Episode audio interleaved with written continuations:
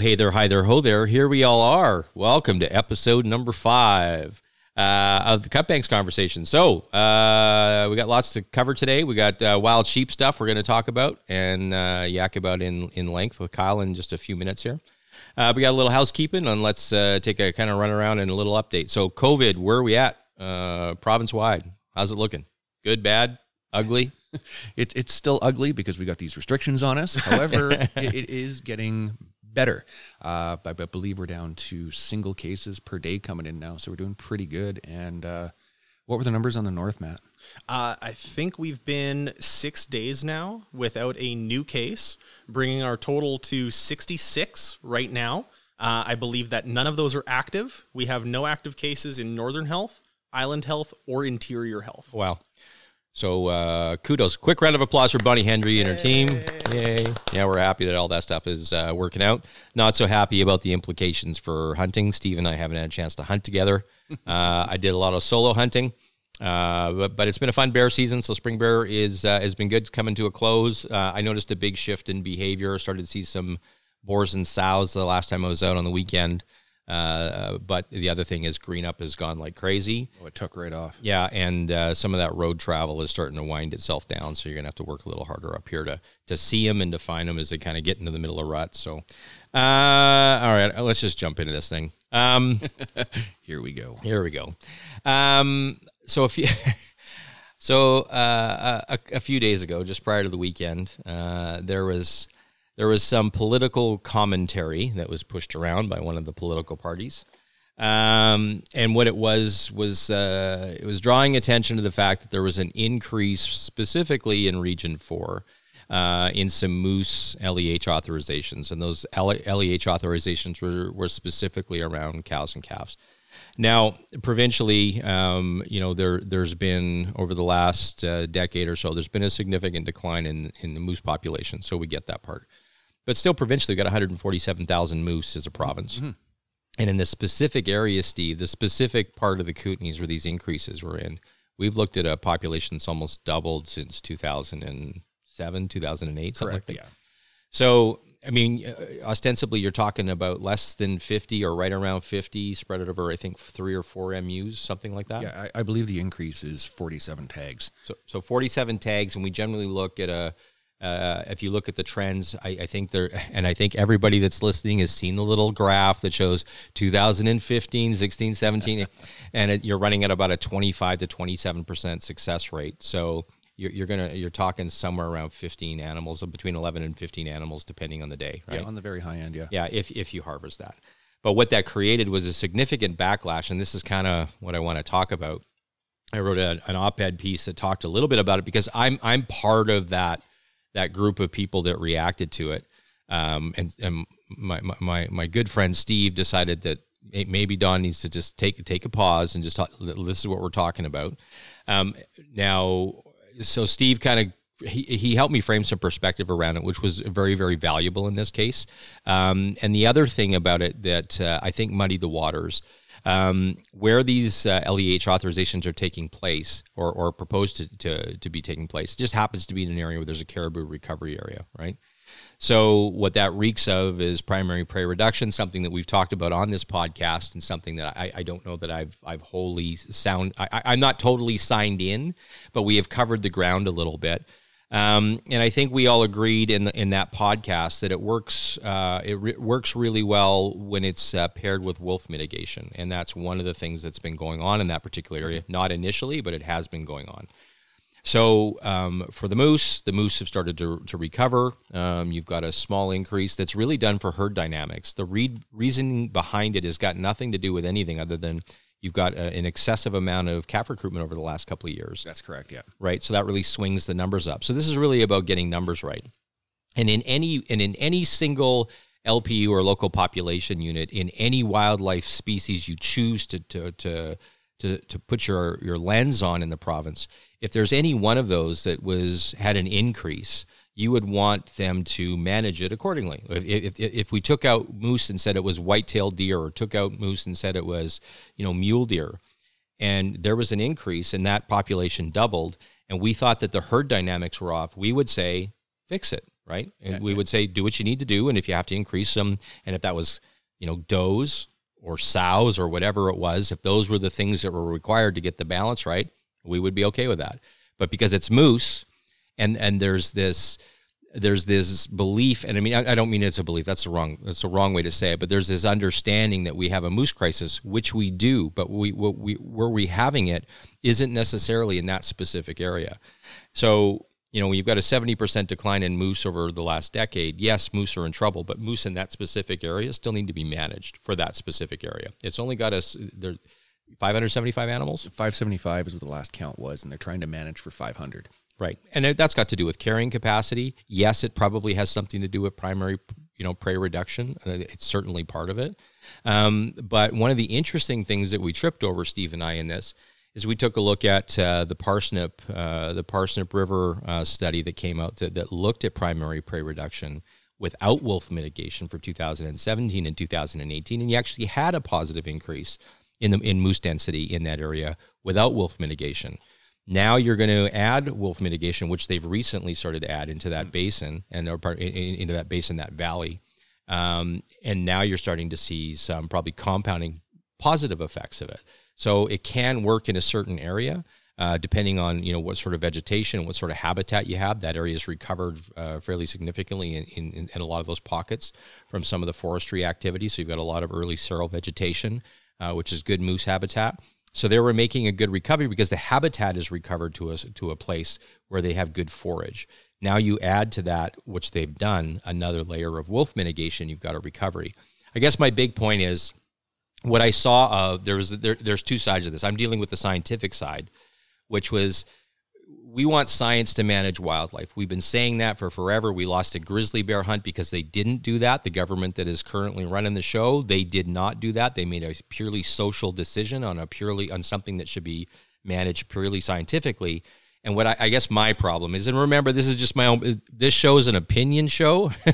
it's not just a fact show; it's an opinion show.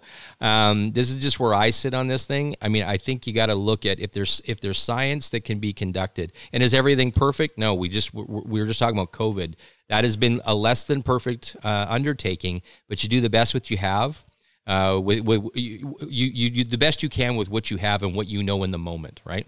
Well, we've had lots of time to understand those moments, I think, where it comes to managing wildlife. And no, are they always going to get it right? No, but I would rather them have them do something uh, and get a positive win than do nothing uh, so that we can all sit on our laurels and say that, you know, um, we've got a, you know, whether we know better sitting at home watching or uh, we know better and they're not doing their job right. I mean, I, part of me wonders is it just, we, we, we'd rather they don't do anything so we can just say, yeah, you're not doing your job right. Oh, I'd hate to be a wildlife manager right I'd now. hate to be really a wildlife right, and that's the. I guess that's the part I'm kind of stammering through this, but it's frustrating for me because I, you know, it's a tough job that they have, and I mean, and I'm no different. I'm the I'm casting the stone. I'm one of those guys casting stones at them.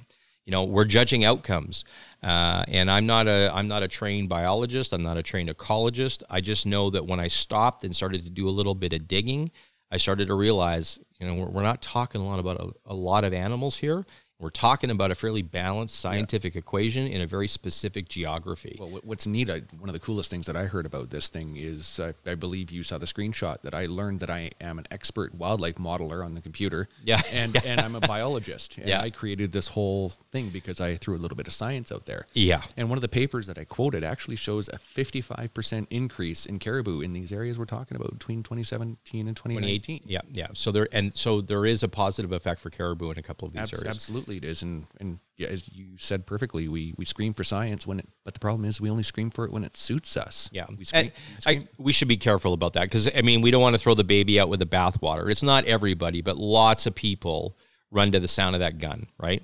So you know they they hear somebody say, "Hey, listen, they're they're doing this with moose and they're killing you know cows and calves." And the worst part was, and this is the other the, the bigger objection for me was this political um, opinion um, and, and and spin doctoring that was done was this they're killing mothers and babies. And this was and then it became a cull right? And it, it, was the language of the draft that drove me nuts. I mean that's the language that's what you put in the water. And you know amongst the hunting community that's one thing. Uh, but i sent a screenshot to to everybody on the on the podcast not long after that happens, you know, uh, you know, one of my friends, you know, posts what's going on, and she posts a little the news bite, you know, coming from that political party, and says, "Hey, this is what happens." Now she's a she's she's a hunter. She didn't do anything wrong, but somebody that's not a hunter, that's a friend of hers, reads that and goes, "They're killing mothers and babies." You know, it just it's just like that's the whole problem with with with not a little bit of self editing or mm. thinking of where where can where does this language take us like I get what he's saying. He's he's you know he's he was trying to advocate for making good scientific decisions, and he disagreed with it, like many people, including myself, did in your knee jerk reaction. But charging this with you know needlessly inflammatory and and emotional language, just and it was strictly to curry favor in a political environment. It was up that was political that was all political context, and it was designed to score political points. And you know for me personally, yes, we need politics on our side, but I don't want to be political when it comes to wildlife management because I just saw what, uh, how that or, or how that plays out when somebody says, "Let's make a political decision," which is a social decision about wildlife, and then you lose things like the grizzly bear hunt, and you start talking about killing mothers and babies.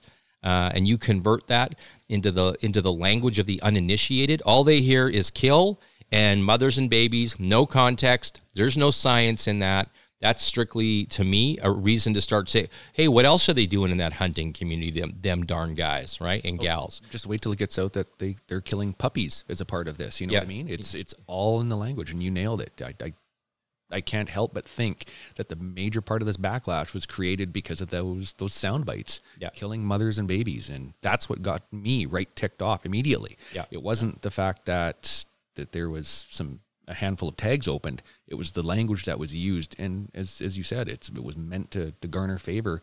But I don't think they they thought about the the backlash from the hunting community as well as the antis and all the ones that don't really understand hunting. Yeah, it's, it's where it's where it can lead us, absolutely. right? You got to think about where the final destination. Like when that when those when those little sound bites come home and they they kind of sit in the back of somebody's mind overnight and they they have a chance to kind of ferment, mm-hmm. you know, you know, and it's like, what, what's going on, right? And and then they start asking more questions. But they ask that the people that are looking from the outside in that those kinds of things aren't framed in context. No, definitely right. Not. There was zero scientific language put around that, right? No, none at all. Not at all. and Matt, yeah. you're not a hunter, so you you read the. You, I mean, I, I, I mean, I, I shovel all this stuff off to Matt to get reactions from him, but and Matt Matt is the non-hunter on, on, on the program. Matt is also surfing around looking for that stuff now. So, what yeah. were your thoughts? Well, I mean, you you saw the post. I had paragraphs and paragraphs to say. I don't know anything about hunting or conservation, but I had paragraphs to say about that article, and you guys are bang on. I mean, uh, it, it needs context around it because we we do say we want things scientifically managed, but you know when we have articles like that come out, guys like me and and people who aren't hunters immediately start making emotional decisions. Yeah, yeah, hundred percent. And and we know for a fact because uh, the ministers said that grizzly hunting was not socially acceptable anymore. That that was the reason. Yeah, it, it's not that there was too many or too uh, too little uh, it's not that they're endangered. It's not that they're threatened. It's that they, it's not socially acceptable anymore. So where does this lead us? Oh, for sure, they'll take the word mothers and babies and killing, you know, cows and calves, and let that run around for a while. And you know, a year from now, somebody comes in and says, "Hey, you know what? It's not socially acceptable anymore um, to, to to kill. Maybe it is just antler, and and that might satisfy some people listening. Where hey, there's no more antlerless harvest." So one of the interesting things I got from a friend of uh, Steve and mine, who's a biologist, is one of the things that he said is he goes he goes i you got 147,000 moose in this province. And he said and it's antlerless harvest that they're talking about that they have a problem with. And i think province wide how many it's not very many antlerless tags. 400 is the is the total for the province right? For 2020 400 yeah. So he said at 147,000 they're talking about that. But he said how come nobody stands up and says antlerless deer season? Problem with it. Nope don't have one with it. Um, antlerless cow elk season? Nobody seems to have a problem with it because if they if they if they get tag soup on the ones that have antlers, then they're more than happy to go out uh, and and go get a cow if they can get it in one of those late season draws, particularly up here in our in our area in, in, in Region Seven. So it's not it's not just about their objection isn't to antlerless harvest because a lot of these people still do it, right? Um, there's a there's a doe season for deer, there's a cow season for elk, But this one in particular, I don't know why this one gets so charged. I know a lot of it's tied to the fact that we see a significant decline in moose, but 147,000 moose is not no moose, right? It might not be as many moose as we used to have, but it, it but it, that doesn't mean that that's not an extinct population. That's there's there's areas where that population is certainly I don't even know if it's listed listed as threatened in very many areas, but um, I mean you, you that's a lot of moose still, and we're talking about in the end we're talking about between ten and fifteen moose. Yeah, exactly. Look look at the uh, the article you sent me today. Was it Sweden, Norway? Uh, yeah, you're ta- yeah you're talking Sweden, Norway, the Scandinavian countries. Yeah, get into that. Like I was floored at the, the harvest rates on that. So you take a look at um, between those three countries, you, they will harvest annually um, uh, the, the amount of moose that we have in British Columbia between those three countries, but their harvest is almost half is cows and calves. Yeah, it's almost 50-50. It's a 50-50 split. The, the primary difference, though, in their herd management strategy is there is way less focus on antler growth. So they're not concerned about that. What they're concerned about is protein value, right? So they have bulls and they have cows and they have some calves, and all they're concerned about is is it an adult animal? But the you're, they deal with a population of about three hundred thousand moose annually. That's kind of where they manage to. And you look in, in each of those countries, it's between I think Sweden was 80,000 moose harvested last year. Um, uh, pardon me, they were 80,000 on a population of 300,000. You've got 30,000 on a population of 140,000. Yeah. And I can't remember what Finland's numbers, but it's something similar, similar to Sweden. To that, yeah. But I mean, you, when you look at the split, half of that harvest is almost in uh, entirely of cows and calves. In some MUs, for whatever they call them there, same as us, they were 50 50, like yeah. bang on, 10 and 10. Yeah. So, I mean, it's a significant portion of, of what they harvest. So anyway, I mean, so the I guess the reason we bring that up is that as much as we have our version of it, there's competing perspectives that play out on a landscape and have done historically for a number of years. Uh, there's other management models that, that look at that. Um, I'm going to post a link to a couple of articles, one on some of the numbers um, about how they manage uh, moose um, in, Scandi- in the Scandinavian countries, and a great article I found that compares uh, moose management strategies in, I believe it's Sweden, um, with how they manage them in Alaska. So we'll put that up on the on the Cutbanks uh, Conversations website. Uh, under our blog page, just a little bit of extra stuff so you guys can take a look at that and just read it for yourselves. It's an interesting perspective. It may not be the one you had. It certainly wasn't the one that I had because when just remember when all of this burst out, I was with everybody else. I was mad at the tag issuance. I was pissed off. Um, and then I was really mad at the political, I guess the, the political rhetoric that was coming out of it. Uh, then I paused a beat, started to you know get my blood pressure down, started to think a little bit, and I said, okay, maybe I need to read some stuff. You know, and I and, and I know lots of you might disagree with some of the, this. Remember, this is just an opinion, right? Just an opinion. Anyway, some good news stuff. So we uh, we had a big backcountry cleanup here uh, backcountry sort of more like backdoor cleanup right here inside the city of Prince George. Um, so we grabbed a few volunteers. We worked with Hell Yeah Prince George, which is a, a local Facebook group uh, in our community that's super popular.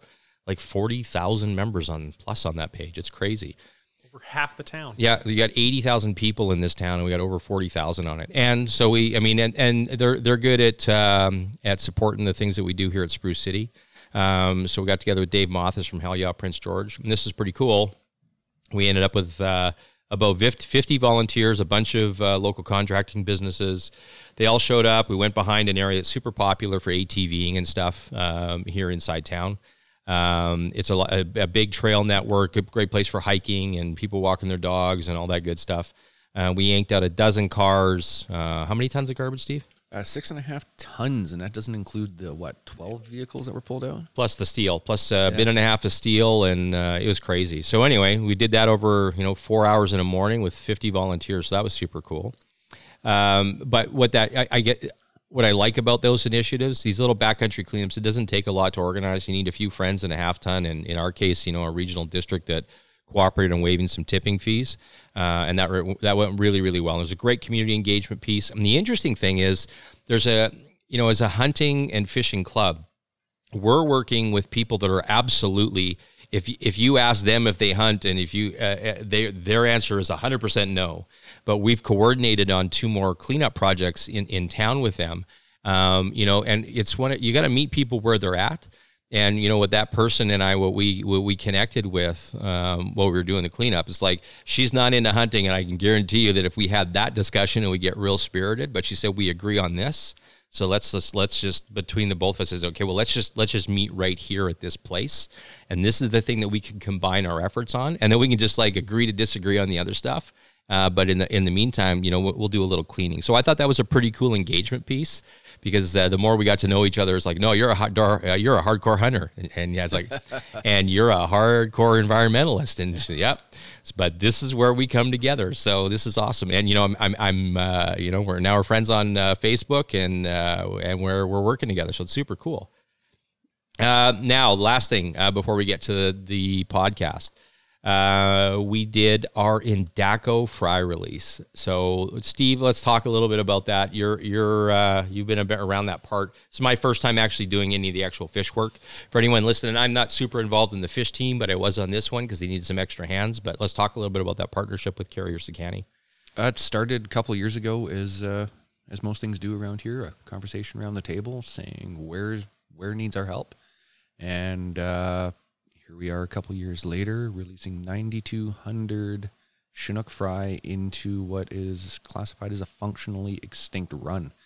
For the last 20 years or so, they've had, at best, I believe, 40 fish return all the way up here. So putting 9,200 back in is uh, is quite the event, as, as you saw and took part in. Yeah, it was super cool, and I think the the uh, we did a podcast and we we uh, one of our first podcasts on salmon we talked a little bit about this initiative, but Carrier Sekani had um, tribal council. They had uh, a 20 year old milt, uh, and that's what we did not get um, from Endako. So we had females, we had ripe females, so we needed something for fertilization. So we used their cryogenically frozen milt, and it worked f- fabulously. The fish were actually they were you know they were right on the bubble of almost being too big because we we had to hold them a little bit. There were some pretty fat little fish in there. So, uh, but it was cool. We and the other part that was great.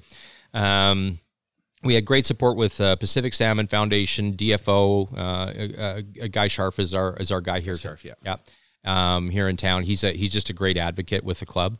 Uh, so great support there. And then um, we had uh, TC Energy who are putting this coastal GasLink pipeline in, and uh, Steve had a conversation with them about donating some money and uh, which was uh, awesome of them. And in our uh, in the eleventh hour, we needed to to to pivot uh, and get a helicopter just to get access to the area where we needed to put them back in their natal stream. So uh, they uh, they came through, they ponied up for the bill, and uh, we got managed to get a helicopter to freight all those fish out. So it was awesome. Drove out to uh, about almost three hours here, just a little bit past Fraser Lake. Uh, just kind of up, just you're, you're not too far from Babine, Babine Lake area, so Burns Lake area. So anyway, it was pretty cool. We used the helicopter to port those fish over, and it was a kind of a neat day, a really really neat mm-hmm. day to work with everybody. So uh, good team effort, good feel good, good initiative, uh, and fun to bring it all to conclusion. But I'm sure for the volunteers that have been feeding and looking after that salmon program, probably time for a break. So. Yeah, it, it really is. It's uh, it's it's almost a bittersweet time where we uh, you do grow attached to them, as strange as it seems. That uh, you've fed these little guys for months and watched them sort of grow up, and now they're off on their own, and we're, we're going to see what happens in five years. And if we know if we see 50 fish, 10 above uh, what the brood was, we're, we're doing good. So we, we know we've made an impact. It's funny in the hatchery, you're always hearing water running and, and stuff just with the process. And after it was all done and we shut the water off, you're sort of like parents as empty nesters, right? That's what it does. It's, it's like the kids have left, right? You got nothing left to do anymore. So that's exactly it. Yeah, maybe you'll go out and buy a Corvette. So anyway, oh, oh do you know anywhere I can get one? plug, plug, plug, plug, plug, plug, plug, plug. Okay, Steve, uh, we're gonna just uh, pause for the cause and get set up for our interview, and uh, we're gonna be right back in just a minute uh, with Kyle Stelter from Wild Sheep Society. All right, quick shout out to our friend Omer at Precision Optics. So if you find yourself in the market for some new optics, new rifle, whether it's Tikka, Fierce, Sako, Weatherby, like that new kick ass Weatherby backcountry TI at 4.9 pounds. In man bun friendly 6.5 Creedmoor. I love it. I love it. I'm out the, I'm out the man bun piece, but I totally love the rifle. Uh, Omer is just a dynamite dude. Uh, the guy seriously knows his shit. If you're looking for optics, whatever they are, you're looking for guns, whatever they are, reloading equipment, you name it, the guy knows it. PrecisionOptics.net on the interweb. Check out his Facebook page. And if you can't find it, get a hold of me. I will get you a hold of him, and I'll give you a promo code that will get you absolutely no discount, but you will be connected with a dynamite guy who runs a dynamite business, uh, and it's it's cozy right up in his little spot called Aroma Food. So if you're in the Quesnel area, once the COVID thing is over, um, and you're driving through, you can go buy yourself a brand new rifle, a brand new scope, have a deadly conversation with a hardcore kick ass hunting guy that actually supports the shit out of Wild Sheep Society our kind of guy.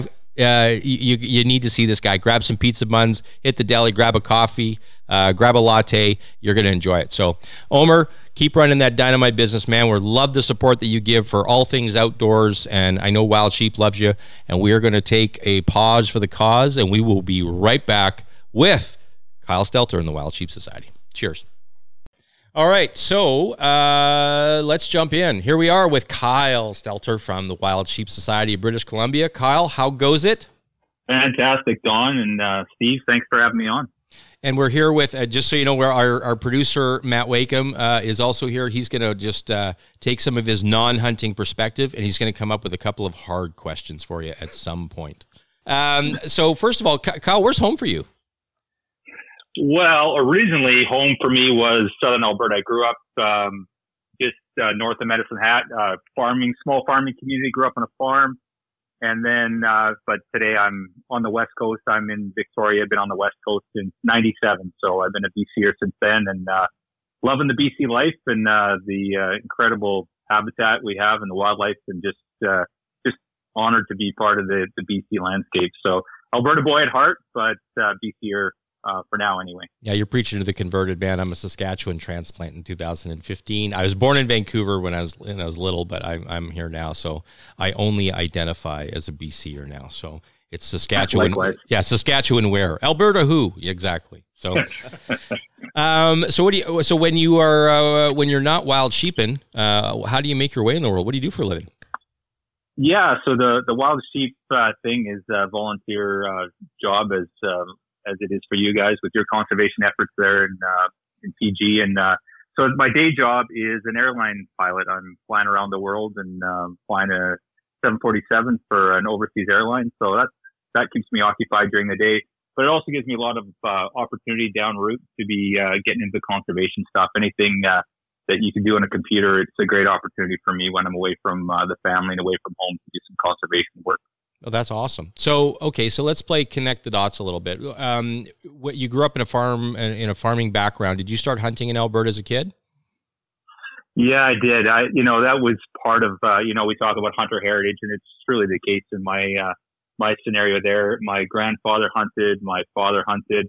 Uh, I remember, you know, my earliest childhood memories were out whitetail deer hunting. Uh, truly are um, one of my first things I rec- can recall with my grandfather was we are driving through the pastures looking at mule deer. There's just mule. It seemed like everywhere as a kid. I'm sure it wasn't like that, but um, and that's kind of one of the things that fueled my conservation uh, efforts was I just feel um, you know now that uh, there's just not animals on the landscape, and and of course uh, we're seeing that statistically as well. So um, you know, I just remember as a kid, there was just so much wildlife. It was so abundant. And uh, granted, it was Alberta, but I think it, you know, holistically across the landscape, wildlife numbers are dwindling. And, uh, and that was one of the things that I thought, you know, I got to do more and I got to start giving back. And that's kind of where I got involved with it. So yeah, I grew up with a hunting family and, uh, my, my father still hunts today. Um, not as much. He's in his seventies now, but, uh, that's kind of the, the background. And yeah, I think I in Alberta you can shoot a deer at 14. So I shot my first mule deer when I was 14 years old. my dad pulled pulled me out of school one day to take me uh, mule deer hunting, and um, you know he was out and hunting and he'd seen a nice buck, so he came and grabbed me out of school. And principal pulls me out of class, and I thought there was a family emergency, and found myself in the truck and. I was trying to figure out what the what the hell is going on, Dad. And he goes, "Son, there's a hell of a mule deer buck out there. We got to get after him." So, that sounds like an emergency to me, buddy. Yeah, that is. yeah. I love it. That is Yeah. that is that is a classic hunting. That's hunting tradition at its finest, my friend. That's a great story. So, um, Certainly is. Yeah. so did you? And you, just uh, just I guess to frame that, uh, I, I'm assuming that hunting was part of your dad's life too.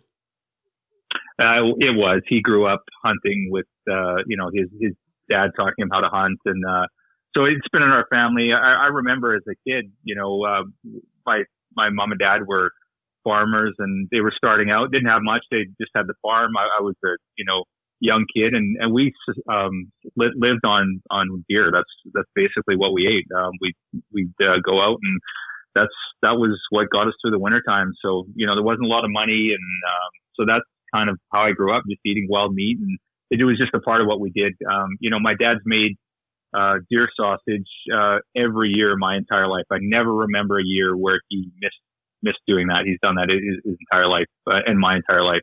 So. Uh, yeah, it's part of our culture, I guess, and part of my heritage, and, and certainly something that I subscribe to and believe in. And you know, I taking my boys out, and uh, my my son was fortunate enough to shoot a great black bear this spring, um, and just trying to keep that tradition going and and pass that heritage on. So Did, did you take him out of school early to do that?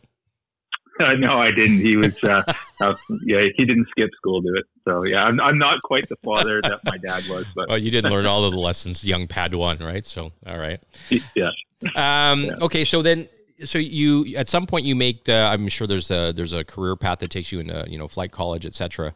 But where? T- tell me where you intersect with um, with sheep hunting. When does that kind of get into your life? It's actually pretty recent, Don. To be honest with you, um, I came to the coast uh, in '97, so I never really found, uh, you know, somebody I connected with uh, hunting wise until it was 20, 2007, I think it was. I met my current hunting partner. Uh, I was actually flying with him. He's a pilot as well, and uh, we got talking uh, about hunting and that sort of stuff. And so we, we discussed maybe getting together. Now he was actually hunting with another guy pretty consistently, and, and then he dropped off the radar at one point. So in 09, he asked me to, to go on a grizzly hunt with him, which um, we didn't make it happen till 10. And then uh, we had a great trip there. We had a successful harvest. And then in 2011, we said, well, let's go sheep, uh, sheep hunting. And, uh, and the rest is history. That was my first sheep hunt. So yeah, I've, I've only been in, in the field for sheep for nine years. So I'm relatively inexperienced when it comes to the, the sheep world, but that's kind of where it began for me, which, um, leads me to the conservation aspect. That that's what got me tied into the Wild Sheep Society of BC as well. So, were you doing any? Or were you a? Uh, were you doing conservation or with a conservation organization, or had you before you became involved with the Wild Sheep Society? Were you with other organizations or doing another work, or was it that was your- sort of your way into the conservation uh, part of hunting? You know, I, I wasn't very active at all, to be honest with you, and I wasn't actually doing a lot of hunting either, to be to be frank. Um, but uh, so 2009 is sort of when I started getting back into it. I, I certainly had my license, and I would go out and um, I didn't do a ton of hunting. Did a little bit more fishing at the time. A friend of mine that I worked with, um, him and I did some fishing together, and, and we did the odd. I did the odd hunting trip, uh, but it was pretty limited for the most part. Um, now, when I moved to the island, um, I got involved with the Ladysmith, uh, Ladysmith Fishing Game and uh, started doing some a little bit of stuff there, like uh, you know some habitat work. They have a fishery. We do some uh, uh, habitat work there with the fishery, and we did some cleanups, but pretty limited to be honest with you. It wasn't until I got involved with the society where I, I kind of felt my found my groove, and a lot of that was occupational again. A lot of the stuff that I do with the society, I can do in my room down route, maybe on a computer, um, that sort of stuff. So, um, you know, a lot of what I'm doing is not necessarily out in the field or doing cleanups because I'm gone half my life anyway or close to it. So that's one of the challenges, and that's where the society really worked for for me personally. Okay, okay. So I'm, curious about so the grizzly hunt. Um, so when you did your first, that's your really your first. That was a mountain hunt for grizzly bears. Yeah, it was. Um, it was uh, Region Seven. We uh, we put in for a draw in 2009 LEH. We both got drawn, and uh, I had planned to go that year in 2009, and then I had a work change. Actually, I got a promotion at work, um, I got my upgrade as a captain, and they said, okay, well, you can come and be a captain on the airplane, and we're going to teach you how to do it, or you can go grizzly bear hunting. And I'm like, well, in, in theory, I can go grizzly bear hunting anytime. Yeah. uh, little did we know. Um, or um, I can go and get my upgrade, get that out of the way, and then I can hunt hunt grizzly bears for the rest of my life. So um, I, you know, I talked to my partner and I said, hey, here's the deal. I've got this work upgrade. I worked with him. He understood the consequences or how important it was. And he said, you know what, go do your course and next year we'll go again. So um, we reapplied the following year in tandem, got drawn that year, and that's when we went off on our hunts. And I, I think he still went on his hunt that year with another buddy of his, um, but and I missed out on it. So, so when you looked at, um, so you you do the grizzly hunt, it's successful. You come back down. I mean, I'm assuming the was it just okay? So grizzly, I, I did the grizzly bear thing. So was he a sheep hunter? This this the, the, your your hunting partner was he a sheep hunter as well? Exactly, and that was the tie-in. That's where that was the hook. So, um, you know, we he, he is a mountain guy. He loves the mountain, and and that hunt we did was I think in 739. It was a mountain hunt. We we backpacked and we did the whole thing, um, and and it was a fantastic hunt. And I'd never mounted hunted. I I'd done a little bit on the prairies, but of course it's the flatlands. You know what it's like hunting in Saskatchewan. Yep. And then I had I did a couple trips into the the foothills into you know I think I did an elk hunt once and a moose hunt, but uh, really low key stuff, nothing too serious, and certainly nothing. You know, of course, Alberta has great sheep sheep hunting opportunities, but I never did uh, get a draw there. And I, I, to be honest, I'm not even sure if I was applying at the time. Just wasn't on the radar. I didn't really have any connections, and I you know, so when he came out here and, and I, I had that hunting opportunity to go for grizz and then he said, Hey, have you thought about sheep hunting? And I'm like, you know, I, I do love the adventure aspect and the backcountry aspect of it. For me, that's, that's more the draw than anything is just getting away from people, right? So being in the backcountry and I'm like, yeah, I'd love to do it. Um, naively. And, uh, you know, we're going to cover uh, that after, a little later. yeah yeah. So anyway, that was the that was the offer, and I said, yeah, for sure. And uh, and then after that first trip, um, of course, the first week I wanted to do everything I could to get out of my sheep hunt, but after that, I was hooked for life. Um, you know, you, you it's just such a life it's a transformational experience that first hunt and either you love it or you hate it and i, I was one of the guys that happened to to love it and and it's stuck with me ever since so you really make it sound so appealing, you know. so so, yeah. so so we talk about hunter heritage and it being ingrained over the years into into people's families and and, and growing up with it and passing it on. Uh, so we, we go back 60 some odd years and that's when the BC Wildlife Federation was formed, major conservation organization provincially. We go back 50 years to 1970 and and we've got the Spruce City Wildlife that was formed and when I got involved with the Wild Sheep Society myself a couple years ago, I was floored to know that it's actually one of the the youngest uh, conservation organizations in British Columbia, uh, formed in 1998, and that uh, that really took me by surprise for the amount of work that has been done over the years uh, by the society itself. Uh, what what can you tell me a little bit more about the, the history of the society? Why was it formed, and uh, how did this this, this take place? Yeah, Steve, uh, good points you raised there. And uh, there's a couple things that, you know, and I just referred to it there about the sheep hunting aspect. And I think sheep hunters are, um, you know, there's something unique about them. I don't know if it's special or, um, or, or what, but there's something unique about them that um, once you experience it, it kind of hooks you for life. And there's just this connection. And um, you know, I, for your listeners, I'm sure they see it on Facebook that, you know, there's this fascination with wild sheep, right? And I think those that have experienced it and, and had an opportunity to spend time in the outdoors with wild sheep, there's just some fascination. Of course, it adorns our coat of arms for the, for British Columbia. Um, it's at the very top. Uh, there's a, a wild sheep at the top of our coat of arms. So to me, that speaks volumes right there. It's kind of one of our keystone species. Um, and it's iconic. So I think that um, you know people have a special reverence for wild sheep. Um, you know, not everyone can see them. Not everyone has the opportunity to go out and enjoy them. And I, I think that people that that uh, are part of our organization or support wild sheep have this unique perspective, and they're super passionate about it, and they're willing to dedicate a lot of time um, and money and effort to make sure that they survive and and not necessarily hunted either. We have lots of members that that are hunters. You know, we are a hunter conservationist organization, but they're not necessarily um, hunting them. I'll, you know, probably I, I don't know how many of our members have harvested sheep, but I, I know a, a significant amount haven't. So, you know, I think it's just the the species itself that it's uh, they're majestic, um, and just to go and see them is an effort in itself. And I think that that that passion is translated into our membership and, and just the wild sheep advocates across the board that they're super passionate about what they do and and I think that's what's driven our organization. I think we've got a bunch of people that really care about them, and um, everyone's just trying to do their best to make sure that they're they're successful. So when you look at uh, and they are iconic, and Steve and I are putting our hands up because we're two of the guys that are members that uh, don't hunt sheep yet. I keep adding. I keep adding. What, what, one day, one one day, these old uh, bones may try that. I've so. seen a sheep. yeah, you've seen the back of a sheep, that's for sure. So uh, I see what you did there. Yeah, I see what you did there. Sorry, Kyle. We digress.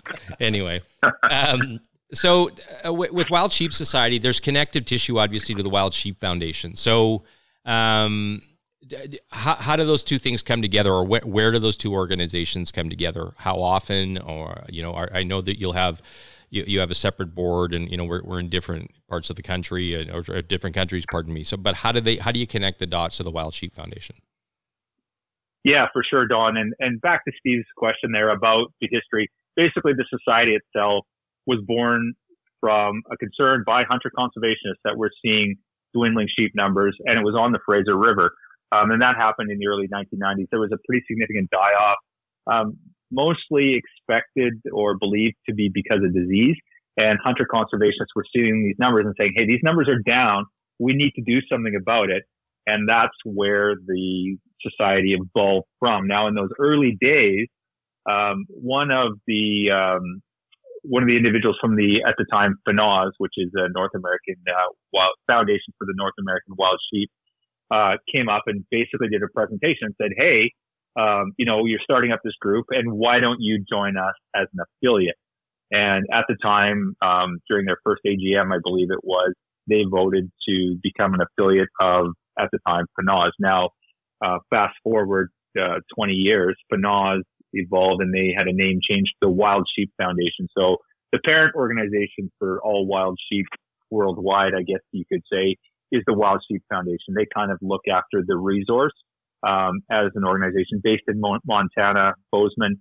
Um, great organization. I'm uh, I'm a Summit Life member with them and also on their board of directors.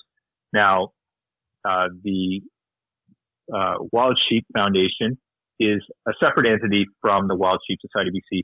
We voted our our leaders at the time back in the day voted to join as an affiliate, and we're just that. The Wild Sheep Society BC is an affiliate of the Wild Sheep Foundation. Now they have 20 or 30 affiliates across the board. So there's um, a number of organizations that are affiliates of the uh, Wild Sheep Foundation, and some of them aren't even sheep hunting organizations. There's uh, the uh, International uh, Caribou Foundation, um, so they're advocating for caribou. Um, there's a number of other organizations that believe in the mission statement of the Wild Sheep Foundation and want to support conservation efforts and we happen to be one of those. So we're arm's length from the foundation as an affiliate, uh, but uh, we do have very close contact with them. Um, there's tons of support from our parent group, uh, the, the, foundation, and then there's tons of chapter and affiliates um, across the board throughout North America that are involved with the Wild Sheep Foundation as well. Just like the Wild Sheep Society BC in Alberta, obviously there's the Wild Sheep Foundation Alberta, which is um, again, a separate entity. That's not actually part of the Wild Sheep Foundation. It's, um, I'm not sure if they're actually a chapter and affiliate. There's different designations, but uh, affiliate being a little bit less than a chapter. So that's kind of how we're interconnected. But we have a very, we talk about it um, almost um, religiously, maybe not the right word, but um, as a wild sheep family. And, and truly, um, I feel that uh, the Wild Sheep Foundation and its chapter and affiliates really talk the talk and walk the walk. And COVID 19 really brought us even closer together. I see a lot of uh, chapters and affiliates reaching out to one another, trying to support one another. So the Wild Sheep Foundation um, family is a thing. and uh, we refer to it as our, our wild sheep family, and it truly is, uh, as far as I can tell. I, I, feel that way, and I think most of our, our members do of our chapter and affiliates in the foundation itself. So it's, uh, I mean, it, and I think it, it's those core ideals that everybody resonates with. Um, so when we look at that, so I just want to talk a little bit about, let's just talk about scope and scale, I guess. Um, how many members of the Wild Sheep Society in British Columbia? Roughly a thousand, Don. And is that is that a fairly consistent amount, or have you found that there's is it is it like at a thousand, or has it been growing, or? We have had um, uh, significant growth. Actually, I I'm fairly new to the board of directors. Um, I only got involved about four years ago um, on the board. And the time uh, we had uh, about 350 members. Um, so um, it, has gone, it's ebbed and flowed throughout the, throughout the years. I think uh, certainly as of today, um, we had a new membership uh, member sign up today. Um, this is the highest we've ever been, uh, and as happens to every day, we we sort of see some growth. Um, so we're we're pushing on that thousand now, but we've tripled our growth over the last three or four years, which is you know fantastic. And uh, there's still a lot of work to be done, but I'm really excited to see the growth um, over the last few years. You know, I, I know for me personally, so I'm a I would I'm an aspirational sheep hunter in that it was much like you coming from the prairies. Uh, when you when you come to British Columbia, you it opens up a whole new um, I, I, I, guess a whole new realm of possibility for for species that you can hunt, and then you sort of you categorize those. You know, at least for me, like you know, what what do I think I could reasonably get access to? Uh, what am I prepared to do? And sheep and goats, um, because that to me that's hunting vertically uh, presents a different level of challenge. Um, but that aside, um, I was I was really compelled since I've been here uh, Wild Sheep stood out for me uh, significantly just as an organization. Um, a terrific footprint in, in conservation, uh, a real good, strong sense of itself. Um, and and something that really resonated, core values that really resonate with me uh, as a hunter, regardless of whether you know I wear you know KUIU and First Light gear and put on a Kifaru pack and you know climb three thousand feet. It was more than that. It was it was a little bit of that family sense. Um, and I really, th- there's a very strong identity uh, for sheep hunters. That's one thing that I've noticed uh, when I look at them. And I can say that pretty collectively. They they have a very strong uh, identity. They know who they are. They know what they're interested in. They're wildly passionate um, about the the animals that they hunt. Tons of respect. Um, and they definitely they know the they know the the animal that they're pursuing. They know it intimately. Um, but beyond that, so those are the things that were sort of compelled me. So I became a member, just just this past year, um, only because I just really like the work that's being done, and I just thought that's an you know uh, more than just Spruce. There's other organizations I like to put my money behind, and this is this is the first one that I joined that was outside of Spruce City. So, what do you think? And when, and when you said sheep hunters are kind of a different you know they're they're they're a slightly different breed and they're they're unified by different things. What do you think brings them not just a i guess if it, if it brings them to wild sheep it probably brings them into sheep hunting. What do you think that thing is that uh, brings them into the into the fold as a sheep hunter and then into the organization? Uh, that's, a, that's a great question. And before I, I delve into that i want to thank you and steve uh, for both uh, your membership. Steve's a life member, and and uh, you know we're honored to have both of you guys. And hopefully by the end of the call here, I'll get Matt on board as well. But uh, we're, we're, we're certainly thankful for uh, for your guys' membership. And uh, you know, I think um, I think what it goes back to is a couple things. Uh, the sheep themselves, right? And I talked about that earlier. Just the species, and um, you know that uh, there's just something majestic about it, where they live, um, how um, how challenging it is to to hunt, how many you know barriers to to being successful in a sheep hunt. So there's there's kind of that um, you know um, uh, I don't know that hard work or determination required to be you know basically a sheep hunter. But that said, there's so I think that the species itself lends it itself to um, you know our membership and, and the core strength behind them. But I think what it comes back to is what I talked about just in this last question was about our wild sheep family.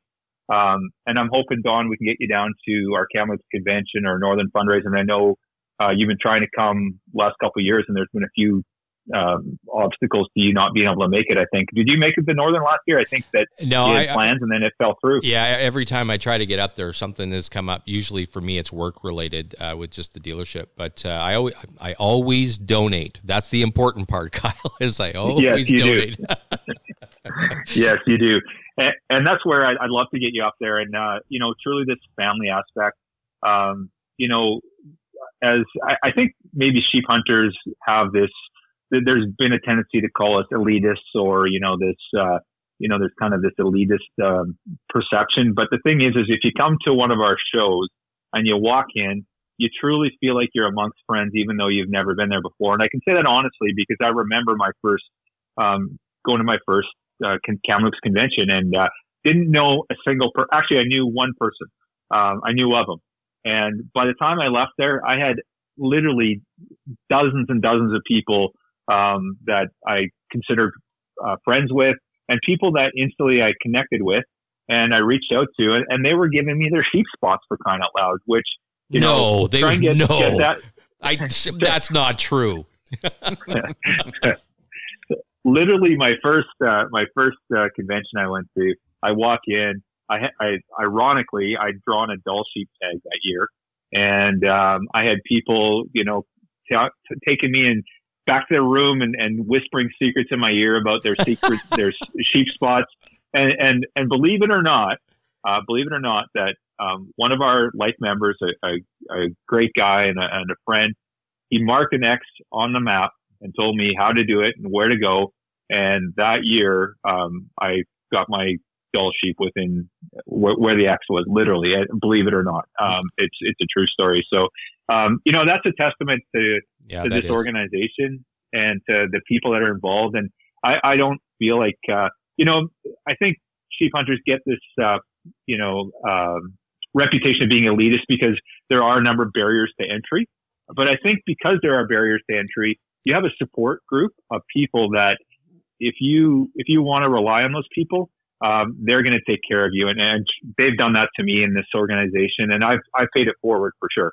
Um, there's no question that I I've helped other guys out, and um, you know, so it, I think that's part of it. I think it's the the whole wild sheep family, and um, you know, it's just getting the word out about that family. I think that you know we're a pretty small organization, so people people look at it and they go, well, you know, these guys are sheep guys, and I don't really care about sheep hunting, so why would I join? But uh, you know, obviously, a lot of what we do is conservation work. We we put a, a ton of money on the ground these last uh, well, 20 years for sure, but certainly the last two years we've done some fantastic work in terms of conservation, and uh, that's benefited a ton of different species, not just wild sheep. As you know, um, wild sheep is a keystone species, and if wild sheep's doing well, generally a lot of other species is doing well. Um, so the, the, the conservation work that we're doing on the ground for wild sheep is benefiting all these other species. So, you know, I, I don't think that there's a valid argument that, you know, oh, well, you guys are wild sheep. How does that help the other species that I may be a hunter, may I, I maybe care about? So, um, I, I think there's an opportunity for more than just the sheep hunter to be involved. And what I'd like to see is I'd just like to see people that care about conservation and habitat and wildlife to be part of our organization so that we can do better work on the ground back to that X on the map, uh, asking for a friend. Can we chat later? Buddy, you, you get drawn, I'll take care of you. I promise. I, I, I will leave you there. I, I'm quite all right with that. And I can actually speak a little bit more on the, the family feeling. Uh, as you know, I was down in Reno with you guys this past January, and it was my first show. And I, I went down there knowing you and a couple others. And by the time I'd left four days later, five days later, I've got a, a, ton of what I would consider some lifelong friends that uh, just happen to be sitting at the same table. So yeah, it's it's it's really really quite welcoming. It's um so I, I think that's an appeal for just about I mean, for any any um, hunting organization. It's part of what attracted me is to find like minded people, right? Um, you want to find mm-hmm. like-minded, pardon me, like-minded people that see the world the, the same way you do. And, ex- and and in the case of sheep hunting, it's not just see it. There's a unique shared experience um, that includes a lot of suffering to, to become a sheep, to become a sheep hunter. Uh, and like you said, I mean, there there are barriers. There's a price of admission, and I think there's something you know. And I, I was I remember being in the reserves uh, as a much younger me. but you know, when you go through that, the you know some of the friends that I made when I was in the reserves after after high school, I was in Ottawa, and I just remember you go through you know basic training, and you know we, we, we came through the the summer program. Some of my friends went on to be regular soldiers, um, and there, there's something that get that gets bonded when you have a, sh- a shared experience. I think the reason that sheep hunters are such a tight knit thing. I mean, us road hunters, um, there's not that. I mean, it, it's it. The only thing that we share is that we have to go to the gas station, 7-Eleven, to make sure there's a Tim Hortons close, right? Um, I mean, it's not you're not suffering much for to, to drive down the road and hunt. But when you have to when you have to you know be away and and risk a lot, and it's you know seven to ten or twelve days 15 days and it's backbreaking and it's it's all it's all leg power stamina and and mental will um, and, and having you know obviously an incredible constitution. Um, that's a that's a I mean it's gut wrenching but there's a huge reward and I think I think that's one of the attractions is if if you can if you can pass the test even just w- whether you get the sheep or not doesn't matter. It's that you see other people doing it and I think that's the part that's compelling so super cool. Um, I want to pivot to um, a little bit about you. You were you were talking about conservation specifically. What are the what would be the core in, um, uh, initiatives from a conservation standpoint that Wild Sheep uh, BC is is kind of putting in play, trying to put sheep on the mountain? Yeah, so our, our mission or you know our, our tagline is we're dedicated to protection enhancement of wild sheep and wild sheep habitats throughout beautiful British Columbia. So that's kind of a nutshell of what we're trying to achieve. And there's a whole bunch of different initiatives that we're doing there. Um, obviously, any work that we can do habitat wise is, is huge. But really, one of the drivers that we've been working on um, for the last decade that, that really brings us back to the early 1990s, which spawned the organization, is this disease issue. And um, you guys have maybe heard of, um, you know, issues around wild sheep and domestic sheep and the interaction there. And um, really that's one of the challenges that we've been facing, and that's just um, been a focus for us as an organization trying to work through that disease issue. Now, if you look on our website, it talks about transplants. Well, I've never seen a transplant in my time um, on the board of directors, certainly with the society, and that's because of this disease issue. Obviously, if you are going to transplant a sheep, you want to make sure that they're healthy and they're going to go to another healthy ecosystem that's going to be disease free as well and we haven't been able to do that in BC. BC historically has been the, the um, seed for sheep all across North America. We've transplanted sheep from the Fraser River ecosystem to states all across um, the lower 48, um, to um, different populations in in Alberta and BC, um, and it's we were known for that. But the disease issue has, has changed all that. So that's obviously high on the radar is the disease issue. I can't say we're putting a ton of money into it, but there's a ton of advocacy work being done there um, and some money as well. Um, we have been working, trying to work with the um, domestic producers and breeders and trying to work closely with them and trying to develop a relationship um, that we can coexist. We can find a space for wild sheep and a space for domestic producers so that both of us can exist in this ecosystem uh, healthy and, and successfully. But then when it comes to on the ground work, we've done a ton of stuff. Um, we've got um, Burns is high on the list of things we like to do and we want to do, but there's been a ton of challenges there. We've put money into it where we've got all the groundwork, several cases for habitat work with regards to Burns. Um, but really, the only one that we successfully pulled off last year was a partnership with the Okanagan uh, Nation Alliance, uh, ONA. Um, we were part of uh, a project with them that we got a successful burn off. So a burn's a big one. Uh, in the East Kootenays, one of the challenges invasive weeds. So we put a bunch of resources into that. Um, we've been helping out with that. Um, and then a big bulk of what we're doing is um, health herd assessment. So we're um, trying to establish the level of disease, habitat use, predation, um, to get a really good handle on it. Uh, we know there's been a problem in that Fraser River ecosystem in Region 3 and Region 5 literally since the 1990s, and they've never fully recovered. Um, and there's um, smaller population units that our project chair, Chris Barker, I talked to him about it today earlier. He, he said, you know, there's population units that have 1,500 animals that, you know, they figure the carrying capacity is around 4,500. So there's lots of work to be done there. We're slowly building it back up. We're we're slowly putting the pieces in place, but we're kind of, uh, you know, it's an iterative process and, and something that requires a, a long term approach to it. And so a lot of what we're doing right now in Region 3 and Region 5 is this health herd assessment and trying to establish how bad that disease is. And then in some cases, we have um, been involved in um, in a call. There has been some calls regarding um, some sick animals around there, and really, um, right now, that's one of one of the ways to try and deal with this, this disease issue. So I, I, saw an amazing commercial on um, uh, Wild TV and Sportsman Channel there, and it was Jim Shockey, I believe, and uh, he he talked about something about the amount of money the Wild Sheep Society has put into the ground in the last few years, and I, I imagine that's kind of uh, the, the, the projects you just spoke on. But what was the total? Um, well, last year we were um, close to a quarter million dollars for the Wild Sheep Society of BC alone, um, and close to half a million with partner funding. So um, that's a huge number um, coming from a tiny little organization of a thousand members, and yeah, that's something that you, you know our membership should be so proud of. And you know, uh, and kudos to Spruce City. I know you guys are doing fantastic work. I talked to Steve often about the work that you guys have been doing and, and the partner funding you've been doing there as well. So in some ways, I see a, a parallel with our two organizations, right? In in that regard. Uh, but I, I, you know, I have to give our hats off to our membership for the support they've given us and to be able to do that level of funding with with uh, very little, a lot with very little, basically, right?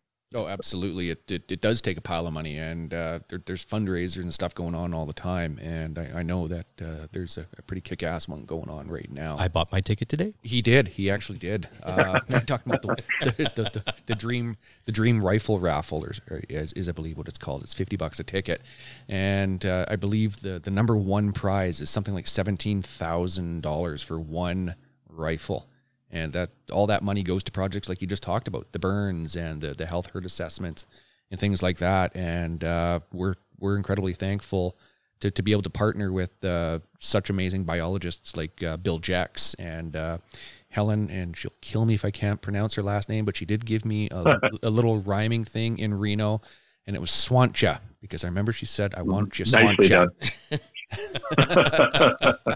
so yeah, you having having having experts like that that uh, that lend their their their knowledge to us allows us to to get better things done on the landscape and and gets gets that buy-in from uh, the stakeholders and the partners that we so desperately seek and need to make these things successful. Yeah, absolutely, Steve. Uh, you know that's uh, really you know we have our core projects team that that works uh, on this stuff, but we work um, consistently with wildlife biologists, regional biologists all across the, the, landscape, and Region Three through Region Eight.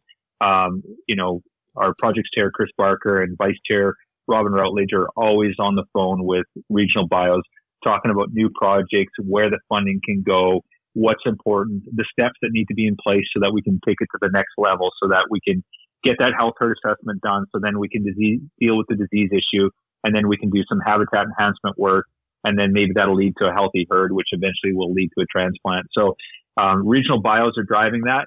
And then back to this rifle raffle you talked about, it's the you know the members that are supporting us, but also our donors and sponsors. And if you look at that uh, that rifle raffle, um, that was uh, prize package is thirty grand, um, and that was fully donated. Um, Precision Optics is behind that. Um, Omer basically made that happen, but um, great support putting it all together um, with the other stakeholders or uh, other donors as well. So, you know, we, we need all these pieces. We need uh, we need the organization, we need the regional bios, we need the donors, the sponsors, the members, and it's when all these things come together that allows us to put that quarter million dollars on the ground. Um, and if one of those pieces is missing, then none of that exists, right? So, you know, you really got to take your hat off to all these um, different moving pieces that make this a success. And one of the things that you know, I'm incredibly proud of, of our organization and our members that have, have put this together. So when we, we take a look at uh, the, the efforts all lead to at some point uh, conservation leads to outcomes. So we're gonna uh, let's just let's just talk a little bit about the the state of sheep populations in BC. So uh, the the two principal sheep populations that we're, we're hunting here are Dall sheep and uh, stone sheep.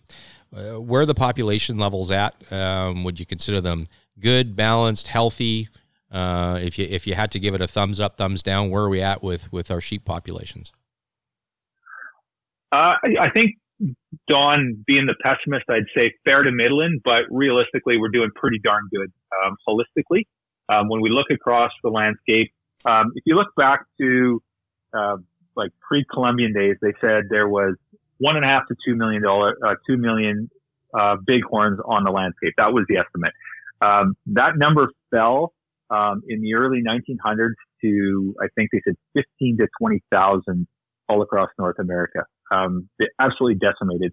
A variety of reasons. Uh, market hunting and disease was rampant. There's a whole bunch of things, and um, through the conservation efforts of uh, organizations like the Wild Sheep Society BC, but also the Wild Sheep Foundation, and all their chapters and affiliates, and other conservation organizations, we built this back to there's roughly I think 80,000 bighorns in North America now. Um, so that's a huge success story when wow. you think that's a nice um, turn. Yeah. Fourfold of what it was, right? Um, and I think that if we, you know, 60s, the 1960s, and when we started to see the increases, and they continue to do so. And there's some great um, work being done all across North America. It's not just BC or Alberta; it's, it's all across um, the North America landscape. Um, now, in BC itself, there's roughly 19 to 20,000 sheep. So we've got the four subspecies of sheep in BC. So we've got thin horns and we've got big horns. In the north, we've got the Dalls and Stones, which you just referenced. And that population is relatively stable at around 13,000. That might be a bit optimistic, but it's, um, it's, it's certainly solid in around that 13,000 mark. Um, when it comes to bighorns, we've got two species of bighorns in subspecies of bighorns in, in BC, and it's the uh, Rocky Mountain and the California. And they're, uh, right now, that number is around 6,500 and it, it's relatively stable and maybe slightly increasing. Now there are some cell subpopulations that are are decreasing, but others that are are doing a little bit better. Um, but the real struggle in the southern part of the province is dealing with this disease issue that we talked about. And if that disease issue went away, that number would be much more robust than it currently is. Um, you know, disease isn't the only issue as we as you can imagine, but that's one of the big ones for us. Is is habitat or, or, or, range, I guess, for sheep is that is that a principal uh, issue for for that particular species? Absolutely, yes.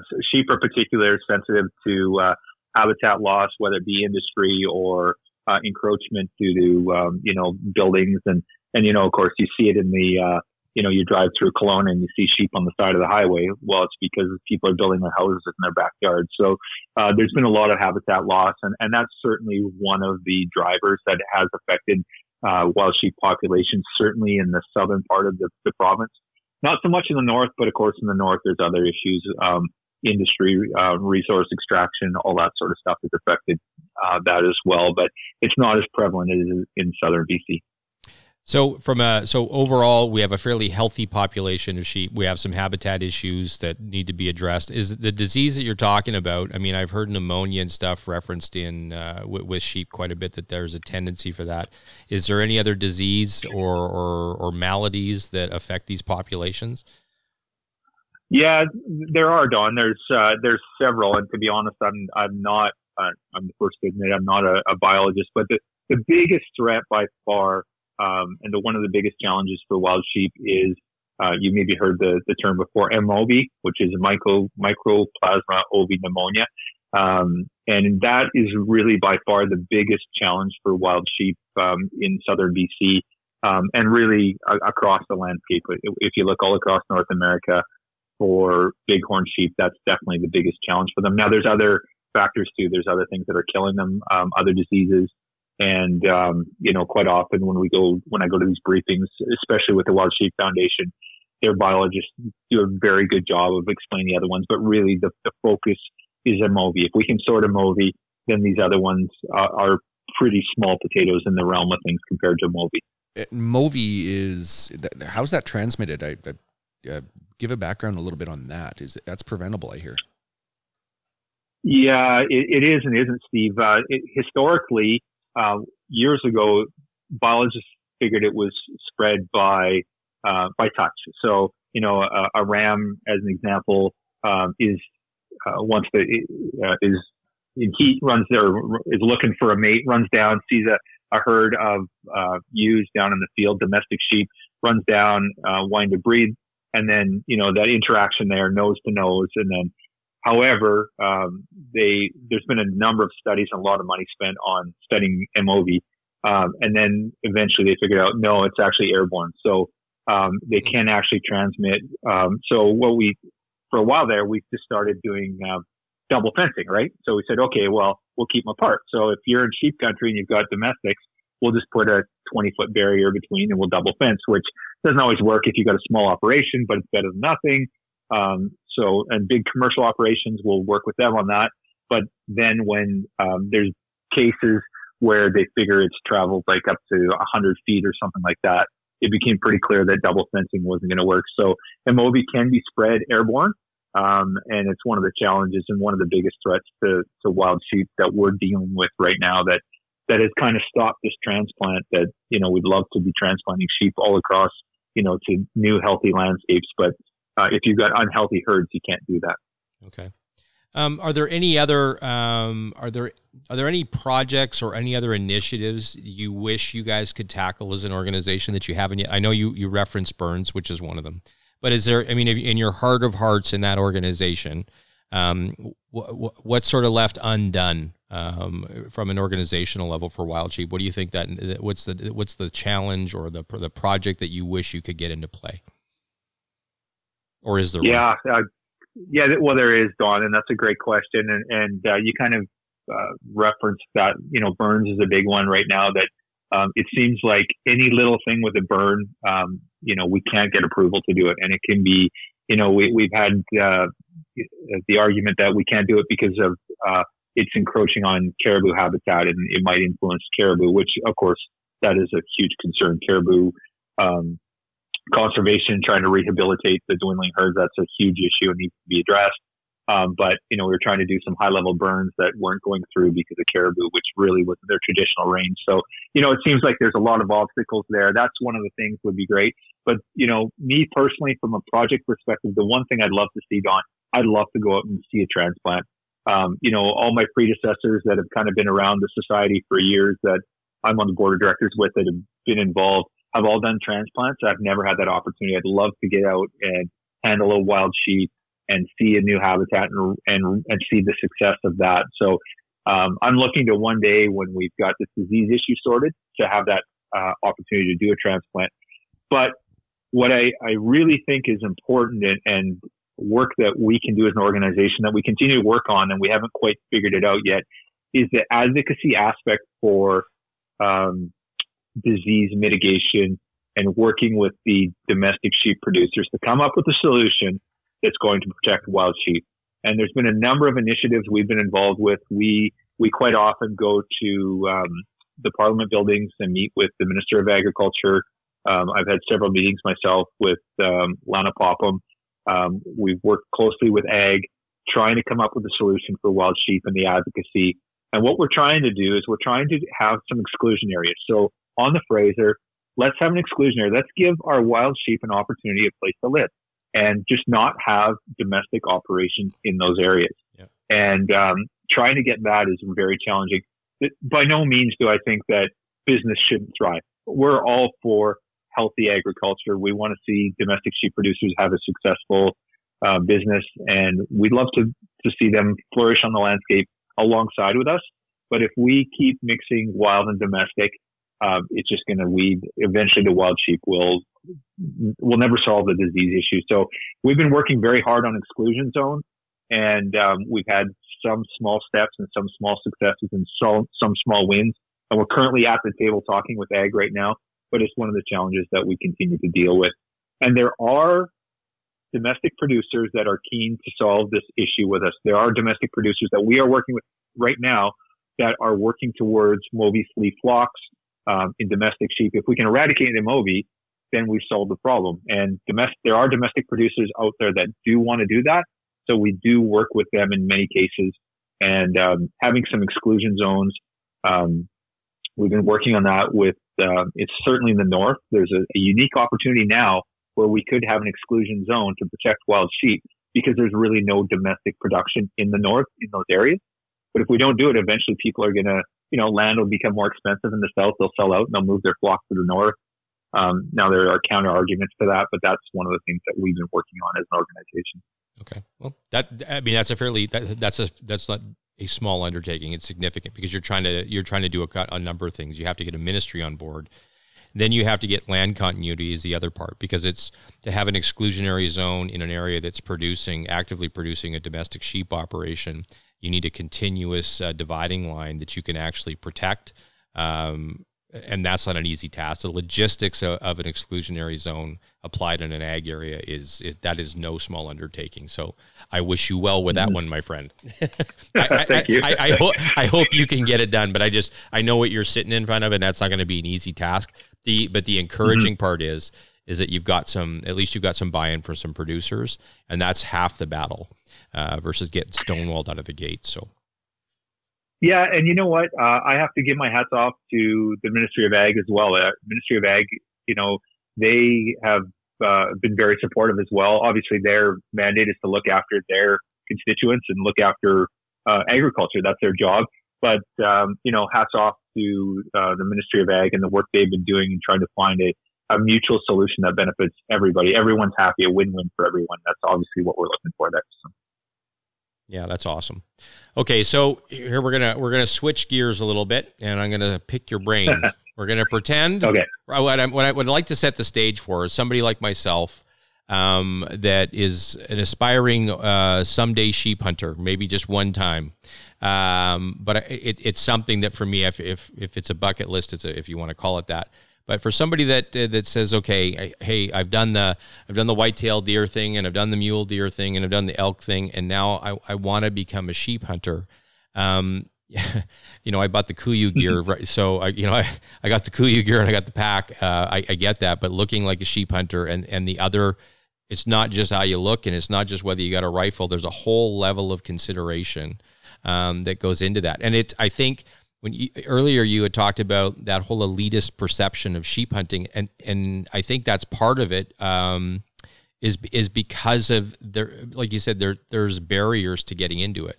It's gear, it's knowledge, it's uh, conditioning, um, and there's a whole there's a whole layer of things that I kind of want to work my way through. So, um, when when you first started, or when you're talking to somebody that's getting started, what are the kind of the core things that you sort of walk them through? Okay, so you want to go sheep hunting.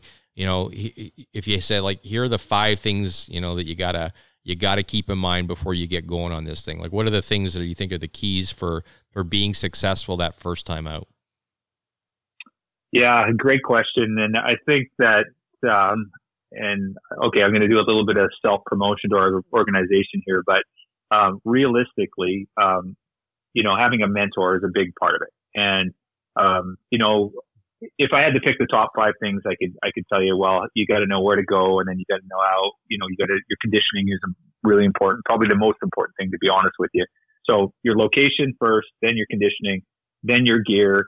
Um, and uh, obviously there's certain gear that it goes without saying, but, uh, you know, if you, some guys are so worried about saving two pounds on gear and will spend hundreds, if not thousands of dollars trying to do that and then they're not training. So they never get the opportunity to actually use the gear because they didn't uh, have the ability to get out in the field and take make proper use of it. So, you know, I always love these old time sheep hunting pictures where you see guys on the side of the mountain and they're literally in running shoes and jeans and a plaid shirt, and somehow they still managed to kill a gear, uh, kill a sheep. They, they didn't have a KUIU gear. They didn't have a, a six pound rifle.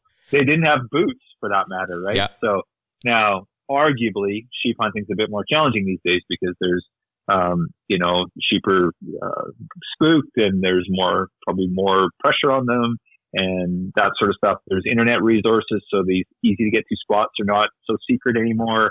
All these different factors, but realistically, and I, and I truly mean this, is that um, you know coming to our our convention in Kamloops is a great one. It's a two day event, and it's you know if you wanna if you wanna learn how to be a cowboy, what do you do? You go to a rodeo and you meet a cowboy, right? Like they're going to teach you how to ride a bull, right? So if you want to learn how to be a sheep hunter, come to our convention because first of all, you're going to find mentors and truly it is the wild sheep family. You're going to find somebody there that you're going to connect with and you're going to make friends with. and you're going to learn. And maybe they're not going to give you their their sheep spot. There's no guarantee of that, but they're certainly going to set you send you in a direction um, and tell you to look at things. They're going to talk about gear, talk about conditioning, and on top of it, at our show, we offer all those seminars. We offer a seminar on sheep aging, which is absolutely critical. Um, as far as I'm concerned, if anyone ever goes sheep hunting, at the very least, they should do um, a self guided course on how to age a sheep and then talk to somebody that knows what the heck they're doing. Um, because the last thing we want to do is harvest a, uh, an animal that's not legal. Um, so there's there's the sheep aging. Um, there's seminars on gear. There's seminars on nutrition and training, um, and then you know a whole bunch of other courses too, and some really fun ones and interesting ones, um, and and stuff that maybe isn't necessarily sheep specific. So you know that honestly, uh, all joking aside, you know coming to that show and, and finding a mentor or just people to talk to um, is, is a great start. Um, and then, you know, if, if that doesn't work for you, you say, no, no, I can do it on my own. You know, at least make use of the resources and start trying to educate yourself. And, and, um, you know, regulations are not as simple as, you know, and then that goes, that's the case for everything, but understanding regulations. And again, back to that sheep aging thing, that's a huge one, right? So yeah, that's kind of my, my two cents. That's where I would get people to start. That's how I did it. So, um, I had a, a sheep hunting, uh, that a friend of mine that wanted to take me sheep hunting. So that was my mentor. So I did have a mentor. And interesting, he bought me a membership to the Wild Sheep Society BC. He goes, okay, um, I'm buying you a membership. I'm like, well, what's that all about? He goes, just I'm buying you a membership. And I'm like, okay. And that was kind of, and then my first show, I'm like, okay, I get why you did that. And it was definitely worth the money spent on his part. yeah, it's the gift that keeps on giving. yeah. So, so, yeah. so, so, let's get back to this, uh, this field judging a ram thing. You've heard me say it over and over and over again in all our conversations over the last few years. I could I could uh, be in the greatest shape of the world, have every single piece of kit that I wanted, and how many times if I said to you, I will not shoot a ram unless I've got somebody experienced with me, right? You've heard me say it over and over and over again. So assuming I, I decided to, to, to take the plunge and go out solo and I, I, I I didn't have the the luxury of having somebody that that's got a second set of eyes to confirm. Uh, it, what would I do from somebody uh, who who wants to use the internet as a resource to to try and get better at field judging around, like the difference between uh, full curl, three quarter curl, the false annuli. Uh, does it break the the edge of or the, the the top of the nose? Like, what resources can you poke, uh, prod me towards as a rookie sheep hunter to to use?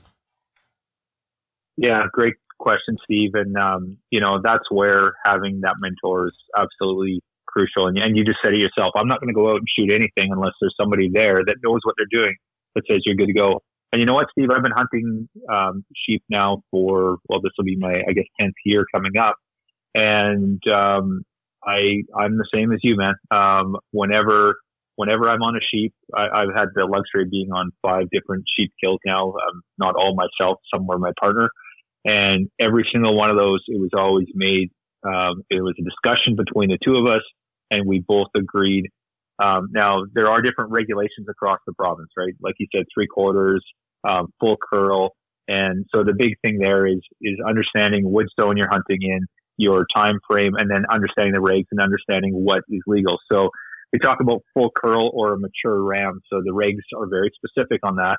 But a mature ram is one that is uh, legal legal to shoot, is one past the nose, full curl, and or it has eight years of uh, it's eight years old, and that's a very difficult thing to do.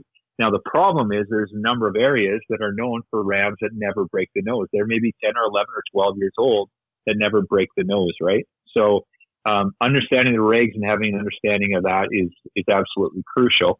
Um, there are resources. Um, we have some resources on our website, wildsheepsociety.com. You can go there. Um, that's a good resource. And what we try and do is with our membership, we share that information. We'll be sharing it next month in July so that for August 1st, they'll have, have a, had a refresher on it.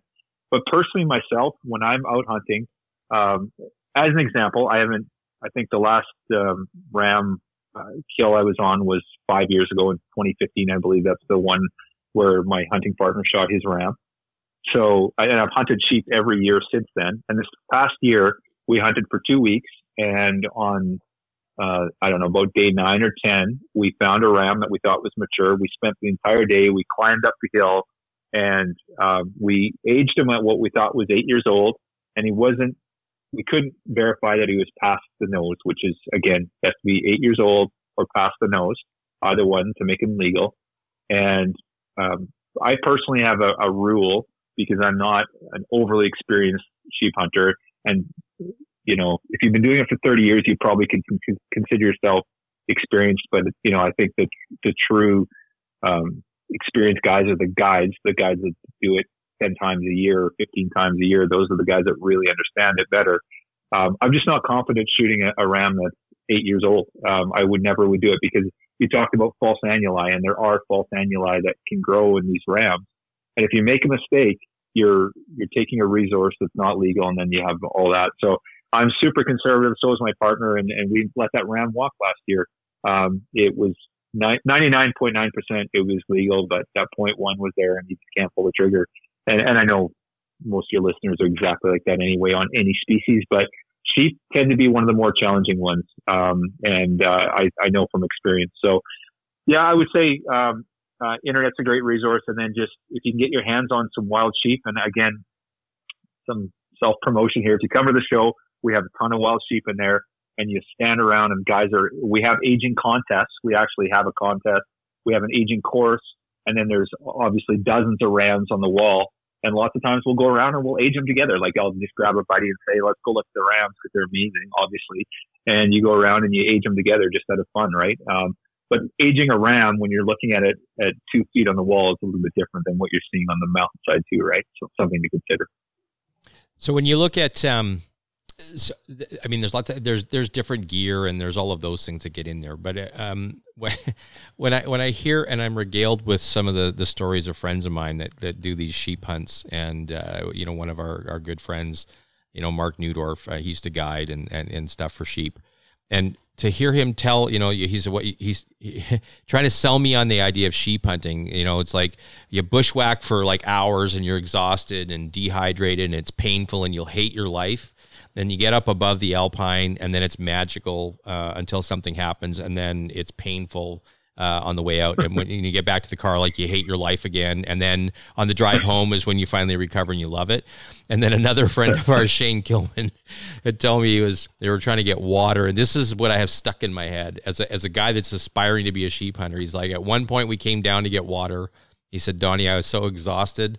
I just sat down and said, I'm done. I looked at my hunter, my hunting partner, he said, I said, I'm done. I'm not going anymore. I'm not doing this anymore. And he said, it's just the, the physical and mental uh, exhaustion. He said, it's, it, it, Shane described it. He said, it's just, it's mentally taxing.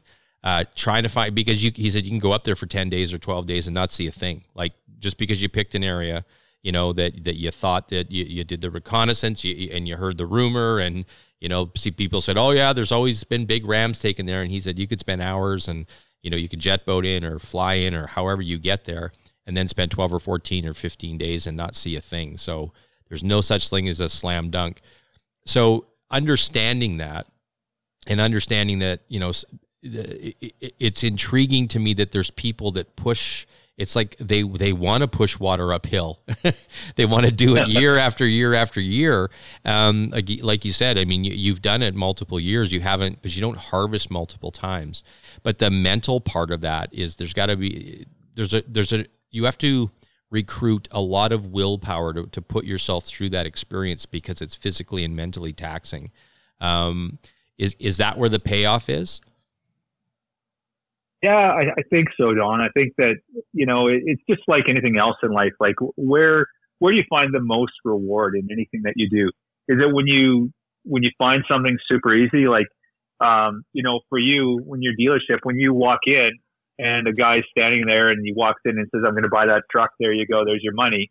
Um, you know, you're like, okay, great, we made a sale, and that's that's going to make the world go round.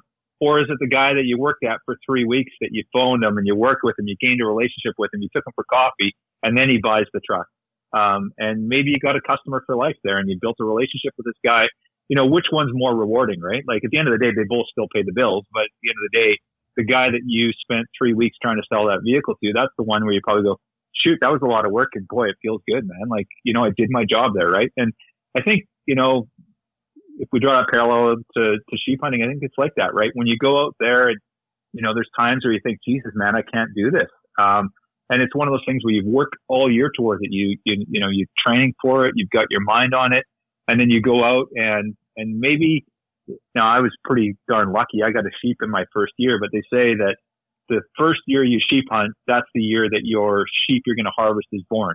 Meaning that you know most guys will hunt for eight years and never kill a sheep, right? So or until they kill their first sheep. So you know you can imagine if you go year after year after year, which guys do. I've got friends of mine that have been hunting for seven, eight years and never killed a sheep, and then you're successful.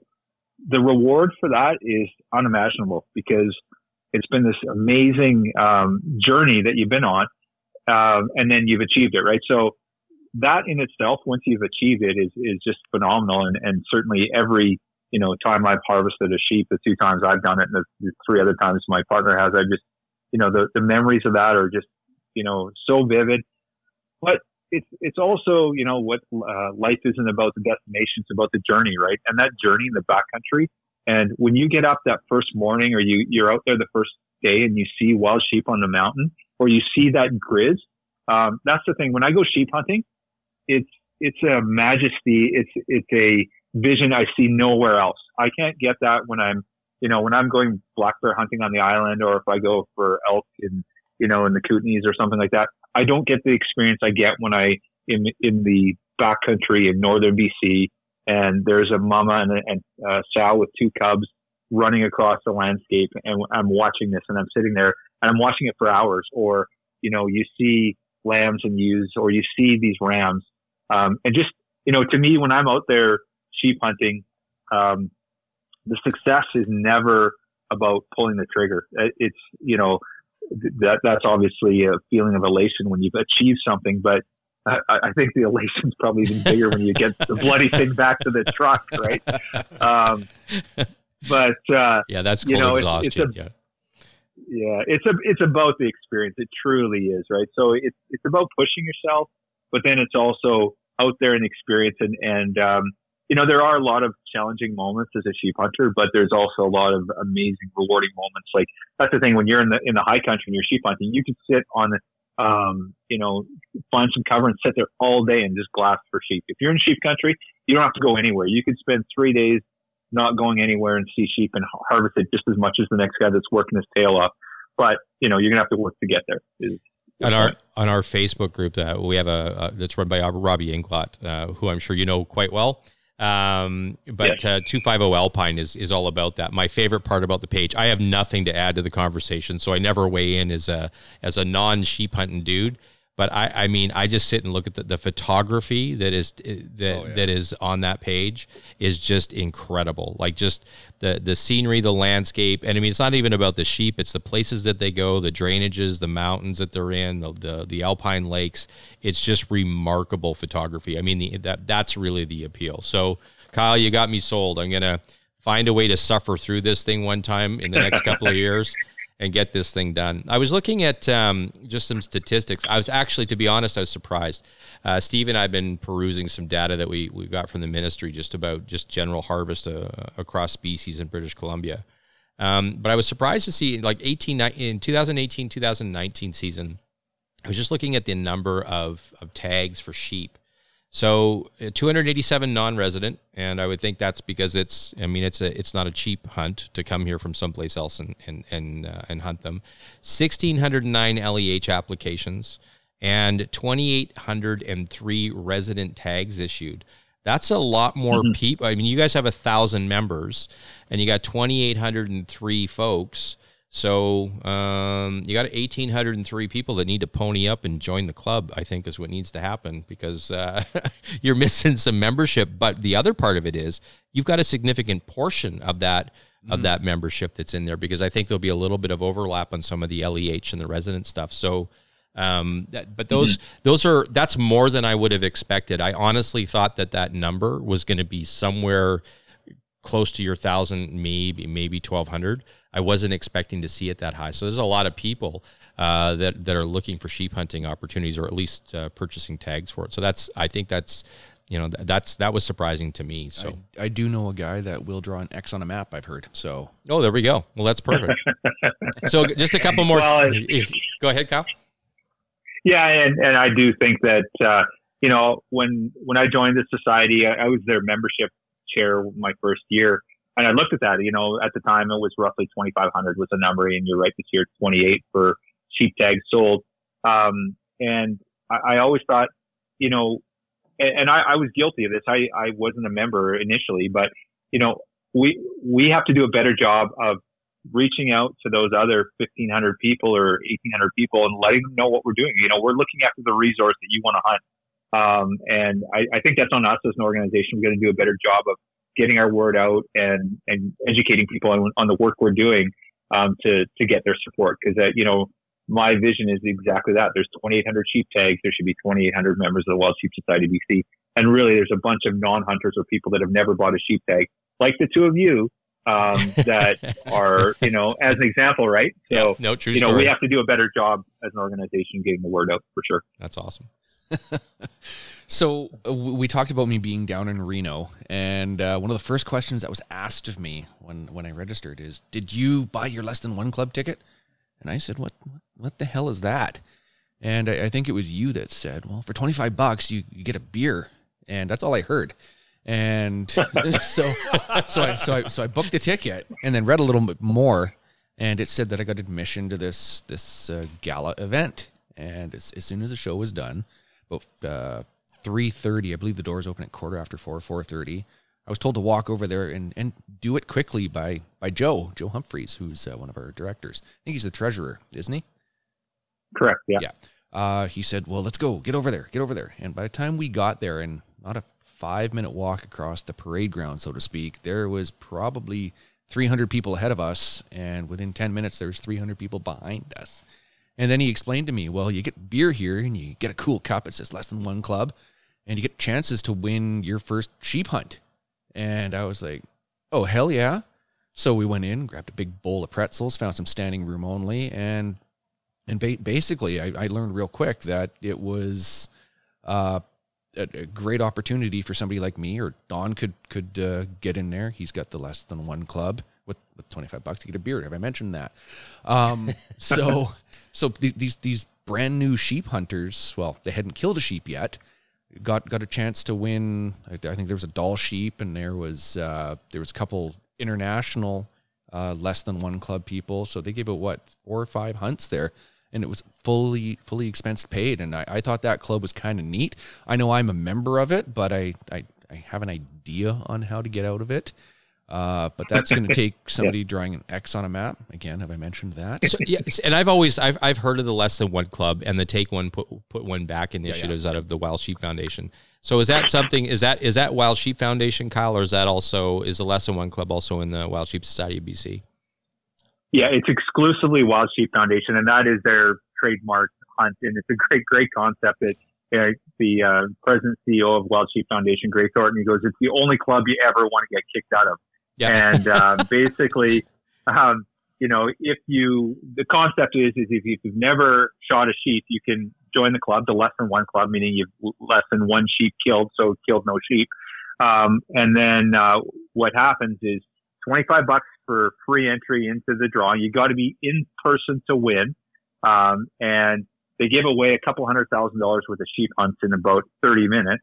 Um, you go in there, you got unlimited beer with your mug and uh, and then they start drawing these hunts. There's a stone sheep, there's a Dall sheep. They draw all these hunts, and there's there's also a less than one I club, which is a different club. So what that that basically spawned from the less than one was incredibly successful. A ton of people were like, "Holy crap! I can win a sixty thousand dollar hunt um, by through a twenty five dollar tag or ticket."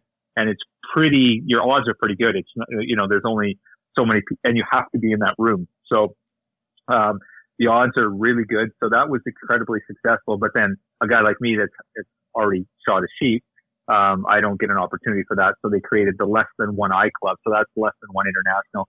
There's specific rules on it, but basically, if you've never shot a wild sheep, um, you can join either one of those clubs and get a chance to have a fully expense paid guided hunt for you know whatever they're offering that year. Each year it's a little bit different depending, but um, yeah, I think last year they gave away it was either four or six hunts, uh, Yeah. sheep hunts, which yeah, um, big numbers for sure. And uh, yeah, very cool concept. And it and you were there, Steve. The uh, the, the the room's buzzing. You got free beer. You got free sheep hunts. You got all these people. How could you not like this event? battle. Yeah, yeah, that's Oh, awesome. It was it was exactly. great, It's- and yeah, Yeah. You, you do have to be there because I believe they drew two tags for uh, for people that weren't in the room, and you you just heard everybody go, "Ugh," but they knew that their chances just got one better. And they, the the thing is, they were they were broadcasting live on Facebook. So imagine being that one that said, mm, "No, I'm Yeah. not going to go," Yeah, and no realized that you just tossed a sixty thousand dollar hunt away.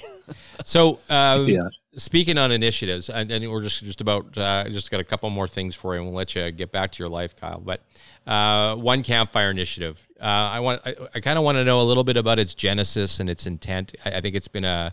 It's one of the best things that I've seen been pushed into the hunting space um, in in decades. To be honest, uh, I think it's a great engagement piece. Can you talk a little bit about where that came from?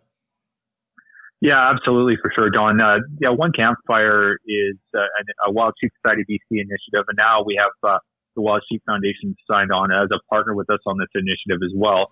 And basically, the genesis of it was, um, you know, we've been sort of struggling with social license around hunting, and you know, the big one obviously is grizzly bear, and you know, lately wolves, and the challenges around that. And we felt as hunters, you know, we we have to do a bit better job of marketing ourselves, if you will uh, marketing it to the you know the general public, not not internally. That's there's a little bit of education that needs to go on there internally. And hats off to to you, Don, and Spruce City and Steve for the work you guys do on your end of things and trying to do the right thing there too. Right? Um, you guys do a fantastic job there.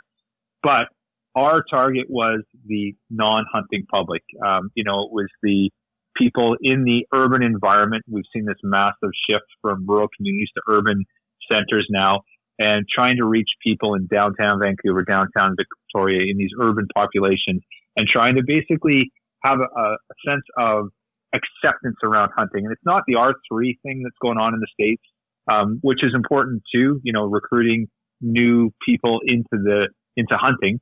Um, it wasn't a recruitment uh, scheme. It was more of an acceptance thing. So uh, uh, really what precipitated it was the closure of the grizzly bear hunt. So when the NDP um, were elected, um, coming up three years ago now.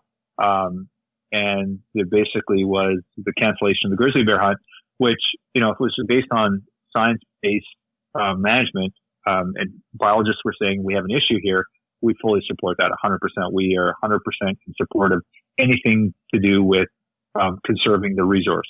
But we all know that that was a, a social decision. It had to do with, um, you know, a popular consensus and that, um, you know, the NDP had had basically, um, I guess they wouldn't, we wouldn't say that they uh, campaigned on that promise, but they certainly were signaling that they were going to deal with the grizzly bear hunt. So when they canceled that, we are like, you know, we cannot sit around and do anything more. We, we, we knew we had the problem. It wasn't, we, you know, we said it was a wake up call. It wasn't a wake up call. We knew we had an issue there, but that was the last nail in the coffin, I think. So that was the genesis of it.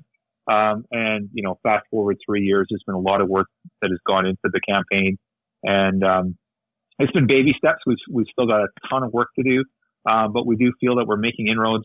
Um, Steve, you're a big part of it, and my hats off to you. Your work, um, Steve, is working on one campfire on a daily basis and does a fantastic job, as does the entire committee. Hats off the entire committee. But uh, Steve, thanks for for your part on it as well. So that's kind of the background on it, Don. Um, and um, and where we're sitting at today with it.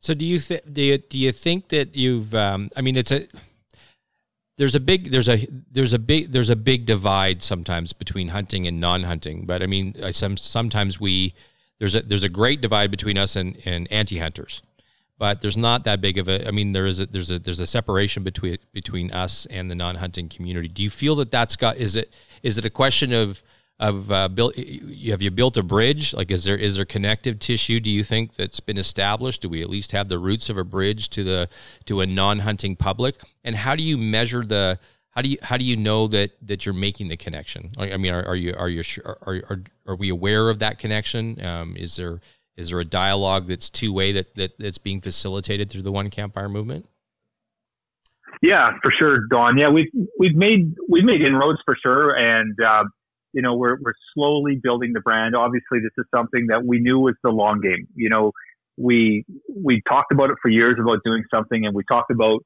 um, if we're going to do this, it's the long game. Nothing's going to happen overnight. Um, one piece of the one campfire puzzle is community engagement, reaching out to these urban communities, getting in downtown Vancouver, downtown Victoria. Um, and like you said, have something that's interactive, have some discussion with the non-hunter. Um, and because of the COVID 19 crisis and everything that's going around with that, nothing has happened with regards to that. Um, we've we've done some community engagement um, this spring, early before the COVID nineteen crisis. We did a trade show in downtown Vancouver. Um, some positive feedback there, and I think that that's a really important part of what we're doing, and we're going to have to continue to do that. Is reach out beyond our borders into the non-hunting community and have dialogue and interactive and listen to what people are saying.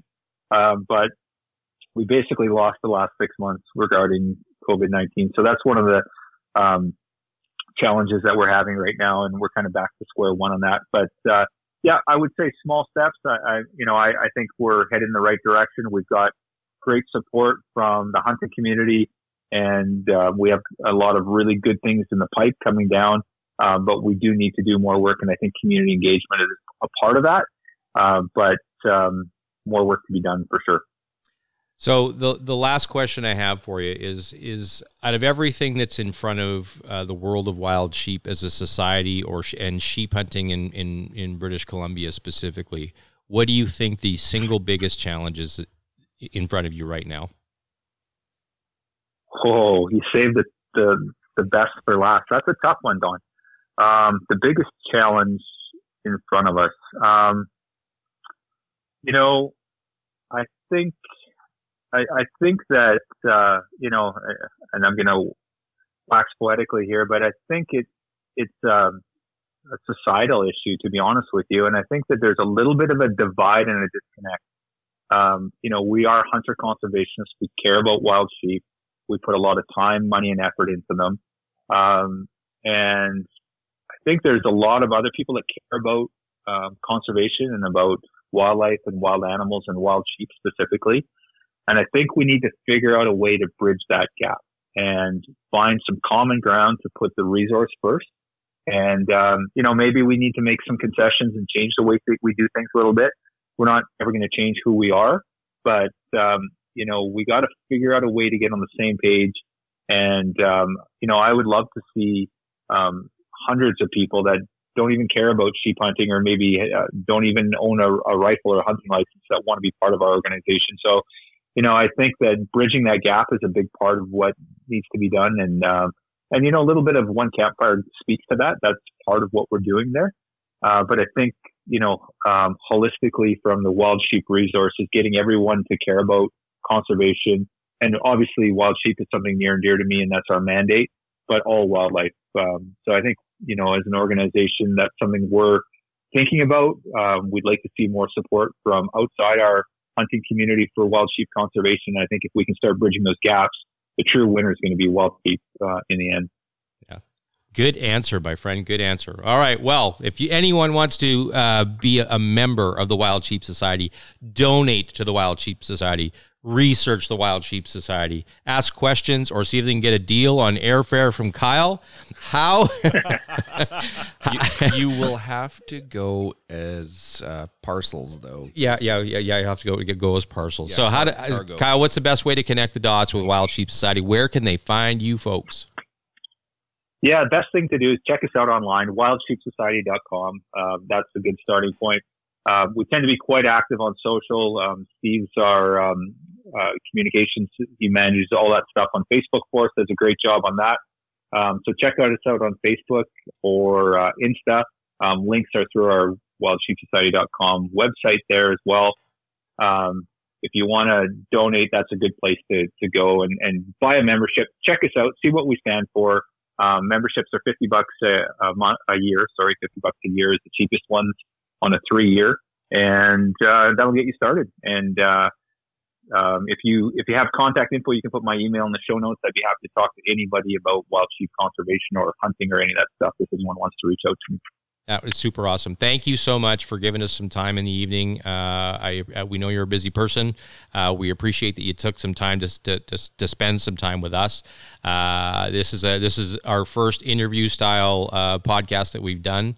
Uh, we're super super excited that you were our first guest. It made it easy because you're you're you're pretty you're pretty good. You got you you got your stick down pat, Kyle. you, you know your stuff, uh, and uh, there's some great information for all of us. So that it, has been really really good. So thanks for spending some time with us, man. Thanks for everything you've been doing for Wild Sheep. Uh, thanks for all the support that you give uh, conservation and hunting and and angling in general. Because I I see your thumbs up across all of our platforms. Uh, you're supporting it all, and uh, it's people like you that make this whole conservation outdoor world go around. So thanks for everything you're doing, man. Uh, I think that's it for for me, Stevie. Yeah, appreciate everybody's time here that's listening to this. Appreciate your time, Kyle, for uh, everything you do. As Don said, I can't say it much better than him. And hey, Matt, Thanks for everything you're doing for us as well. You're making us sound great. hey, thank you guys. Happy to be a part of this. Virtual hug. Big virtual hug in one campfire. Thanks again, Kyle, man. Have a great night, buddy. Thanks, Jen. Thanks for everything. Take care. Take, take care. Bye bye.